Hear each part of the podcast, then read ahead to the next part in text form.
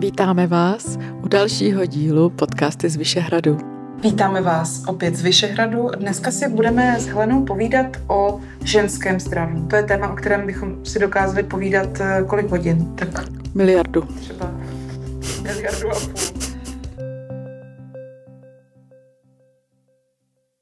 Ty se ženským zdravím zabýváš eh, téměř celý svůj profesní život. Celý to vlastně začalo pro tebe eh, takže jsi se začala věnovat spíš ženám než mužům ve své soukromé praxi? Já to spočítám. Na medicínu jsem se hlásila v roce 1986, to znamená už dejme tomu půl roku předtím jsem se to učila, jsem se učila biologii, biologii člověka, to znamená 86, to je 14 a 22 je 36 let. Nádhera. 36 let mě to téma zajímá. A nemyslím si, že jsem úplně na konci, teda, že vím, jak to je. Na první pohled z nějakých statistik bych skoro řekla, že ženy jsou zdravější než muži. Myslím tím teďka naši takzvanou západní civilizaci. Podle toho, kolik se ženy a muži dožívají, podle toho, kolik statisticky mají nemocí, tak to vypadá, že ženy jsou na tom líp. Ale to není takhle jednoduchý, že jo? No ale oni na tom nejsou líp. Oni se dožívají vyso, vyššího věku. Bývávalo to o sedm let déle. To se nám bohužel stáhlo teď jenom na pět. A když bychom se zeptali ředitele VZP, tak řekne, že ženský jsou horší, protože skonzumují víc zdravotní péče. A každá žena stojí VZP o 2000 korun víc měsíčně než muž. Jasně, takže na první pohled to vypadá tak, že chlapi jsou nemocnější, ale je to teda naopak. Hmm my nevíme úplně, jestli jsou nemocnější. V každém případě konzumují víc zdravotní péče. To jsou ještě to je niance, jo, protože je spousta mužů, kteří jsou nemocní a nejdou doktorovi a mezi ženami je taková větší pečlivost v tom, eh, v tom vyšetřování a i v tom, jakoby v tom léčení, dohledu lékařským. Ale určitě víme, že v některých nemocech, které ženy vedou jako že na míle, třeba mají desetkrát častěji choroby štítné žlázy, eh, mají dvakrát víc chronické nemoci obecně, mají víc je bolí záda, mají víc migrény a mají bohužel častěji i eh, takové ty neurodegenerativní choroby, mají víc eh, demence. Mají, co ještě mají víc, počítáme ginekologii, ale z takových těch orgánů, který máme společný, tak mají víc osteoporózu, mají víc mají i víc takových těch patologických fraktur.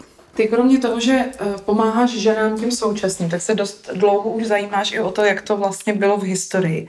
Tak dalo by se nějak zjednodušeně popsat, jestli na tom ženy dřív eh, se zdravím eh, bývaly líp nebo hůř. Na první pohled zase se mi zdá, že když se člověk narodil o sto let dřív a kdykoliv dřív, tak se každá žena, která rodila, musela jako při každém porodu obávat toho, že to, že to nepřežije. Tak to byla jedna taková věc, která se uh, už dneska neděje.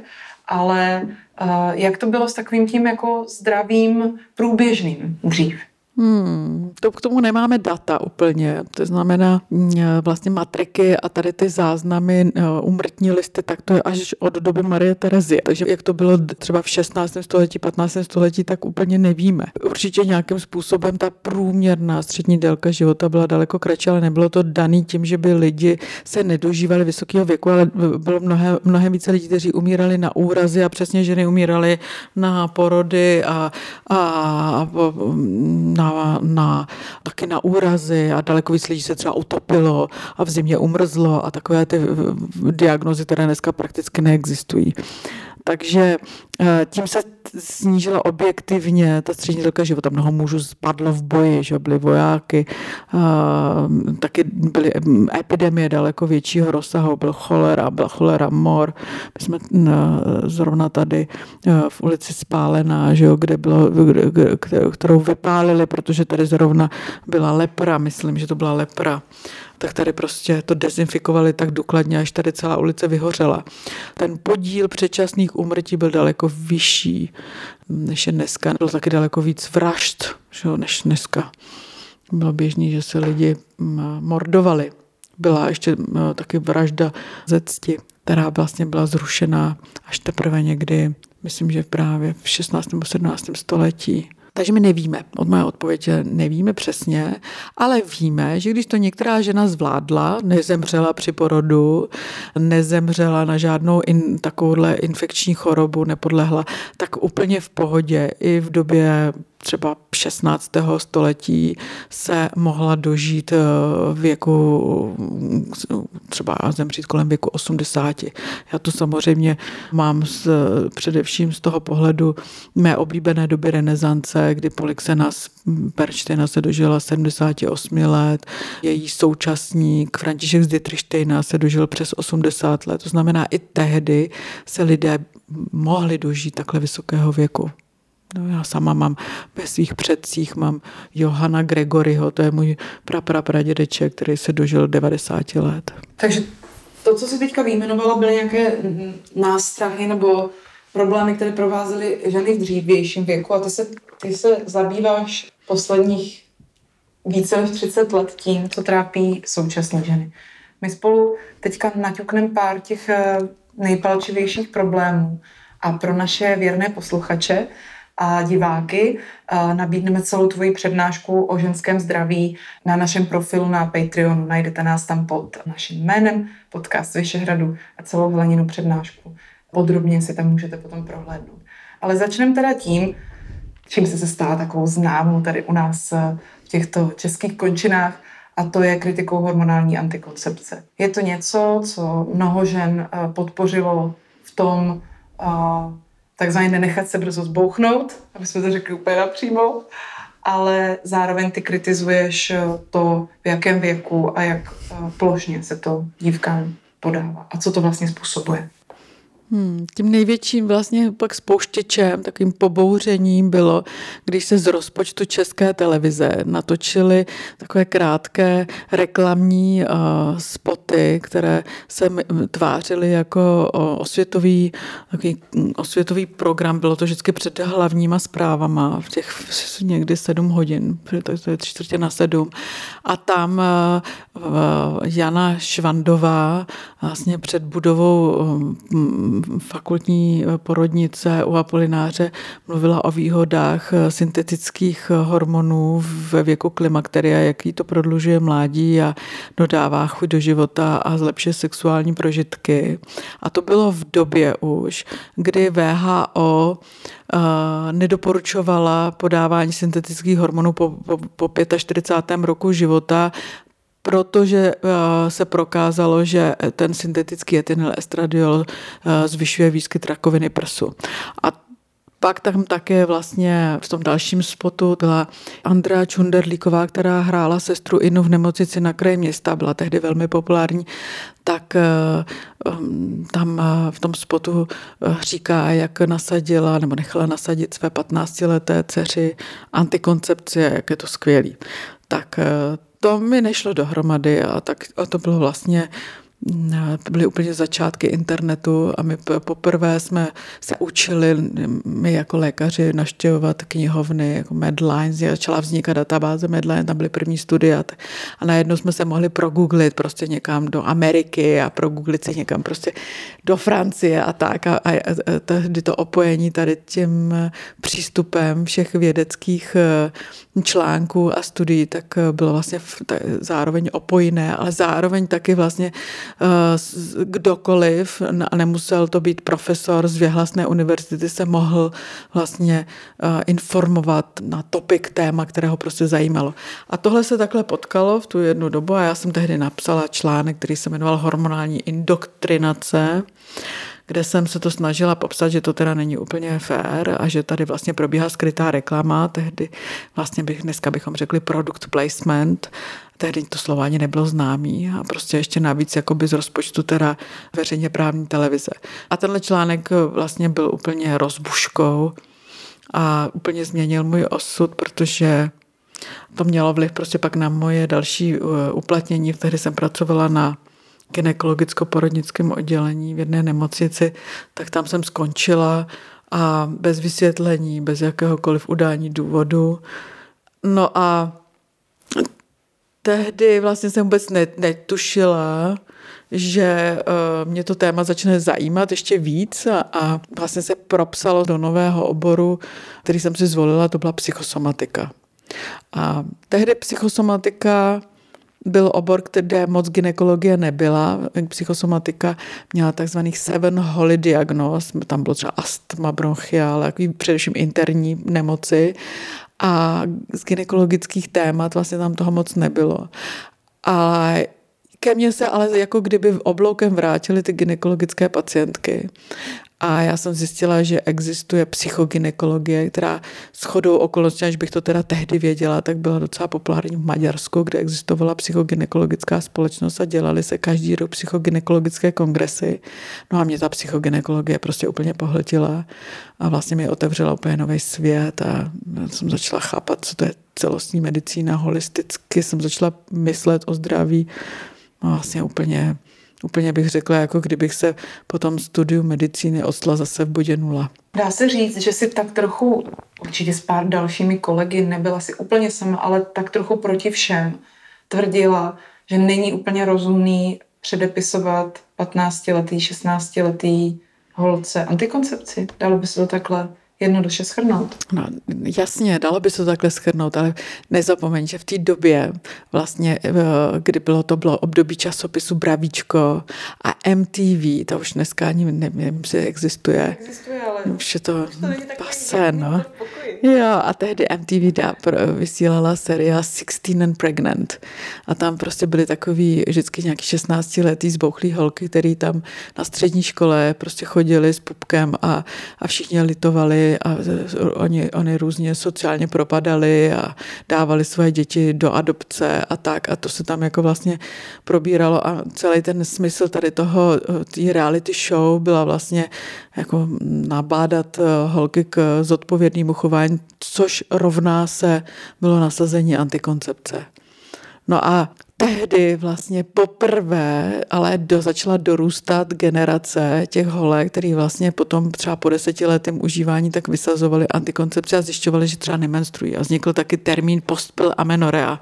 A, jo, a to, to je vlastně termín mm, především z angloamerické eh, gynekologické literatury, postpil amenorrea a začalo se taky nějakým způsobem zjišťovat, že tyhle antikoncepční holky mají nemoc, který se tehdy říkalo PCO disease, eh, neboli syndrom policistických vaječníků a taky termín, který tehdy se, eh, se, se jako psal jako frozen pelvis, syndrom zmrzlé pánve. A to tady tyhle termíny vůbec v české gynekologii neexistovaly. Vůbec. Jo. Tak se objevila endometrióza. Taky úplně, my jsme, jako v těch starších učebnicích gynekologie tyhle termíny prostě vůbec nebyly. Já se na to vzpomínám z vlastní puberty. Vzpomínám si na to, že to byl opravdu velký hit a bylo to takový dost jasný, že je to všechno správně. Vůbec vlastně o tom nikdo moc nediskutoval. Možná jenom třeba konzervativnější rodiny diskutovali, já jsem z Jižní Moravy, tak tam uh, holkám třeba nechtěl někdo, nějaký rodiče povolit hormonální antikoncepci, ale ne proto, hele, nevíme o tom moc nic, jak to funguje v těle, nebo eh, ne, nemohlo by to být škodlivý, ale spíš proto, hele, jsi na to ještě mladá, na co bys to taky potřebovala. A Uh, pak si vzpomínám, že se o tom mluvilo víc a víc. Pak si vzpomínám na to, že dokonce některých z těch léků, vzpomínám si na lék Diane 35, mm. byl dokonce uh, snad vyřazen, už jako zakázán, protože se ukázalo, že, že mm. je fakt nebezpečný.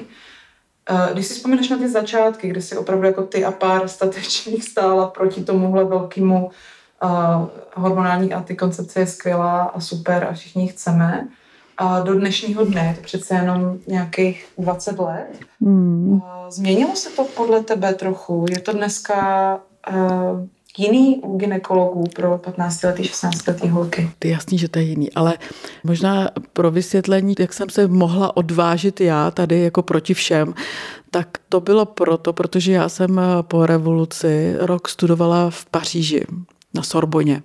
A samozřejmě ta znalost té francouzštiny mi umožňovala se orientovat o té situaci, jak vypadá ve Francii. A ve Francii to ne, nebyla nějaká no-name doktorka, ale byly to věhlasní kardiologové, kteří spochybnili právě uh, ten preparát Diane 35, protože tam byly čtyři úmrtí na infarkt myokardu.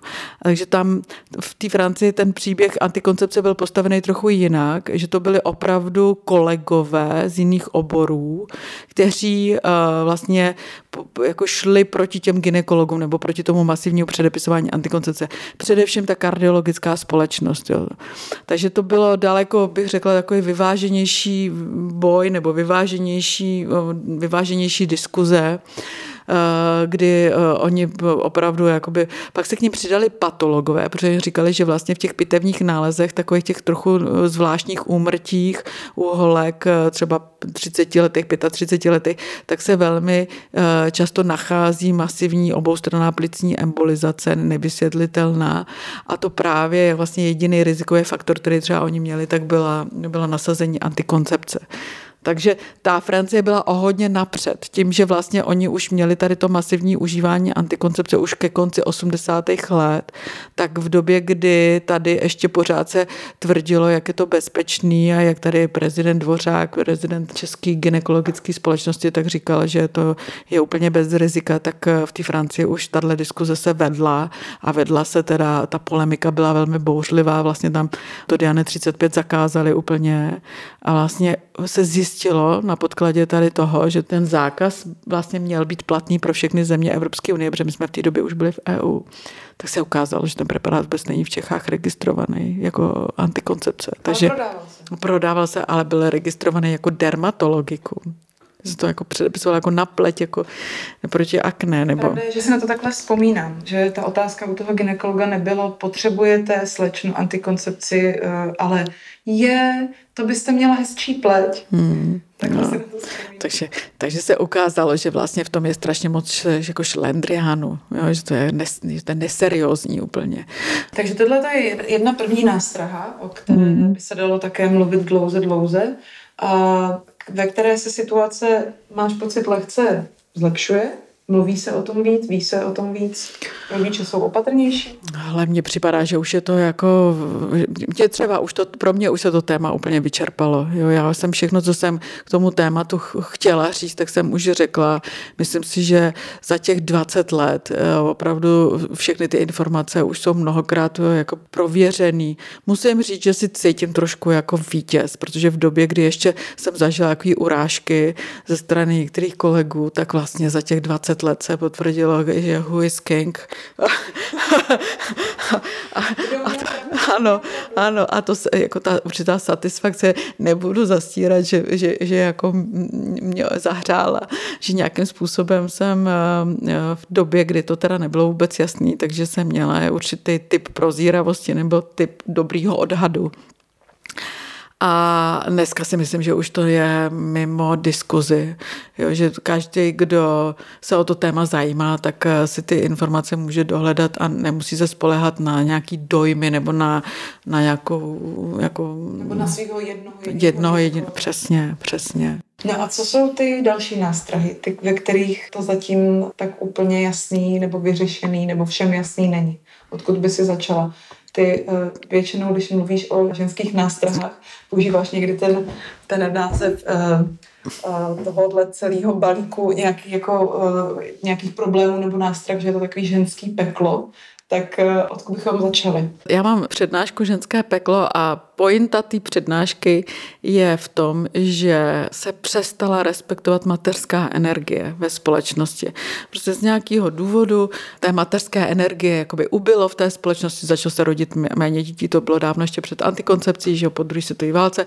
A tím, jak je ve společnosti méně matek, méně mateřské energie, méně vlastně i mariánského kultu, všeho, ono to souvisí s mnoha položkami, prostě přestala být jakoby v té společnosti úcta k té materské roli, tak se stalo, že v té společnosti začala klesat eh, oxytocín a progesteron.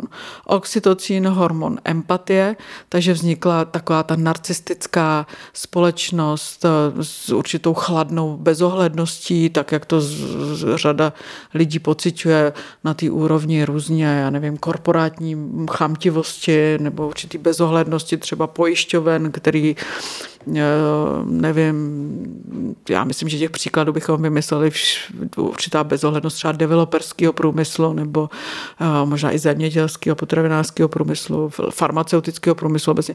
Takže nějakým způsobem vlastně ten oxytocín způsobil i určitou, určitý pokles vlastně rodinné soudržnosti, prostě takové schopnosti napojit se na nějaké blaho celku nebo nějakou schopnost prostě bojovat za dobro někoho jiného, než jsem já sám. Obětovat se. Obětovat se, výborně, děkuji, děkuji. Obětovat se.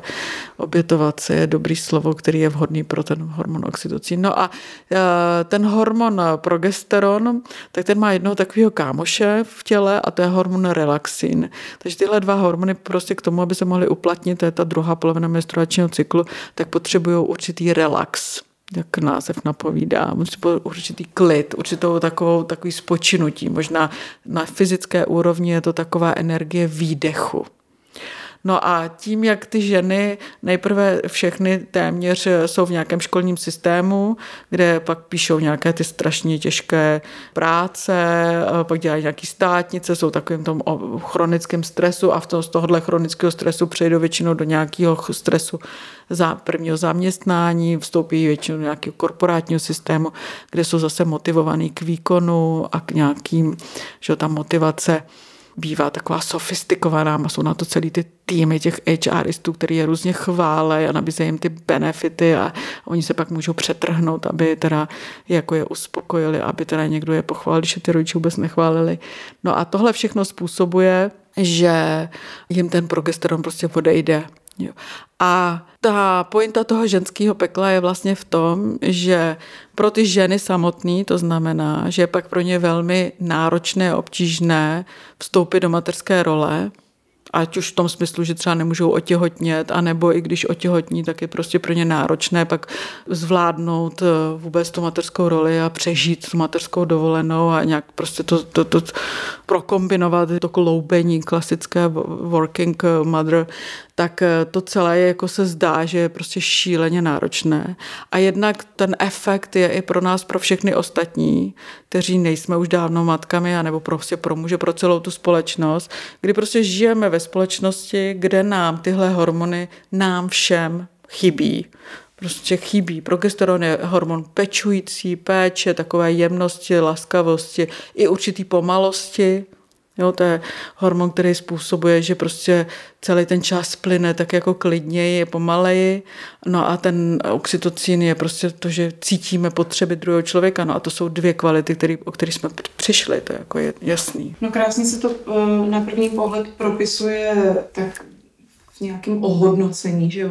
Nemusí hmm. to být ohodnocení jenom, na, jenom finanční, ale ohodnocení tady těchto těch funkcí nebo těchto hmm. prací ve společnosti. Hmm. Eh, znova a znova, už to, už, už to zní skoro jako kliše, ale pořád se o tom musíme bavit, protože je to pro každou ženu, kterou já znám, opravdu těžký oříšek se, najednou se stoupit z toho z té pozice něco jsem dělala a byla jsem za to nějak hodnocená do pozice, no jo, ona je na mateřský. Pořád ještě si lidi mají pocit, že je to nějaký odpočinek, nějaká jako, než budeš zase dělat něco pořádného, tak hlídáš doma dítě. Zajímavé je, že se o to ty chlapy s ženskými moc neperou, aby to dítě hlídat taky. A, když je to takový odpočinek, ale někteří už taky. Takže propsalo se to i do toho, jak, jak je to ve společnosti ohodnocený, nejenom penězma, ale i nějakým jako takzvaným statusem. Hmm. A tak my ženy se tomu přizpůsobujeme různýma způsobama. Já jsem třeba udělala to, že jsem si nedokázala představit, nebo když jsem se na chvilku úplně vypla a chtěla jsem být jenom tou maminkou, tak jsem právě měla pocit, že se z toho úplně zblázním. Že mě najednou ještě vedle toho jako úspěšného a ambiciozního muže, že se úplně ztrácím. A tak mi prostě nezbývá nic jiného, než to zvládnout oboje.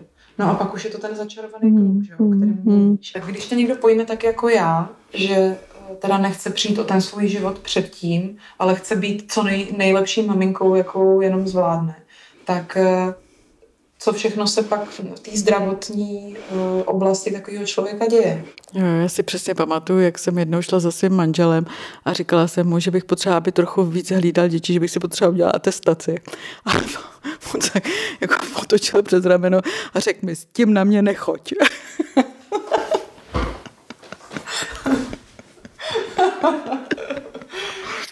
Je to všude stejný. no, eh, Ono to začíná, ten příběh daleko dřív, ono to začíná už vlastně v pubertě. A možná ještě i dřív než v pubertě, kdy se musíme vypnout, abychom udělali ty všechny věci, které se po nás chtějí, abychom seděli v té škole, abychom se naučili ty domácí úkoly, abychom eh, nějakým způsobem podali ten požadovaný výkon, třeba i sportovní nebo v těch kroužcích, tak vlastně se trochu učíme nevnímat tělo a tělesné pocity. A naučíme se vlastně takový eh, obchod, kdy my dáváme v šanc svoji životní energii, svoje tělo, tělesné prožívání a něco za to získáváme. Získáváme za to dobrý známky, medaily na nějakém okresním přeboru, nebo dokonce, já nevím, nějakou jinou výhodu a ono to pokračuje pak dál a my tak se naučíme vlastně takhle obchodovat se s vlastní životní energií. Pak tu vlastní životní energii prodáváme nějakým, nějakému zaměstnavateli a on nám za to dává výplatu. A my eh, ne vždycky jsme dobré obchodnice. Někdy se stává, že uh, jsme ochotni se vyždímat úplně do krajnosti, odevzdáme svoje životní síly uh, a dostaneme za to třeba nějakou peníze, nějaký peníze, které ani nejsou tak dobrý, s příslibem nějakého kariérního růstu, nebo s tou pochvalou, o kterou by některé z nás by se přetrhly, protože to neznáme z doby dětství. Zdá se mi to, nebo jsem uh, nějaká nenávistná vůči mužům, když mi připadá, že chlapi si tohle umějí trochu líp ošetřit. Já vidím takovou úplně kliše typickou situaci uh, ze spousty domovů, kterými jsem prošla, nebo který jsem viděla na vlastní oči, kdy ženská takzvaně udřená něco dělá a chlap říká, já si potřebuji odpočinout, já jsem přišel opravdu hodně unavený z práce. To je jako častý problém.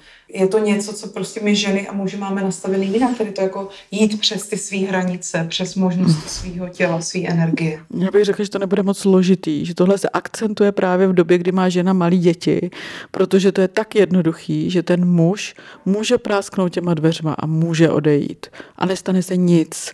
A žena, když práskne těma dveřma a odejde, tak eh, okamžitě začne koloběh výčitek, že tam teda nechala nějaký ubohý sirotky, na pospas eh, a v podstatě už se sama přehrává scénky s ospodem, jak jí odebírají děti a dávají je do dětského domova. Takže ta zranitelnost té ženy je právě v tom, že vlastně ta mateřská role je role nezrušitelná. Jo, nemůže ta žena říct, hele, já teď na 14 dní prostě nebudu matka. Prosím vás, nějak se obstarejte sami.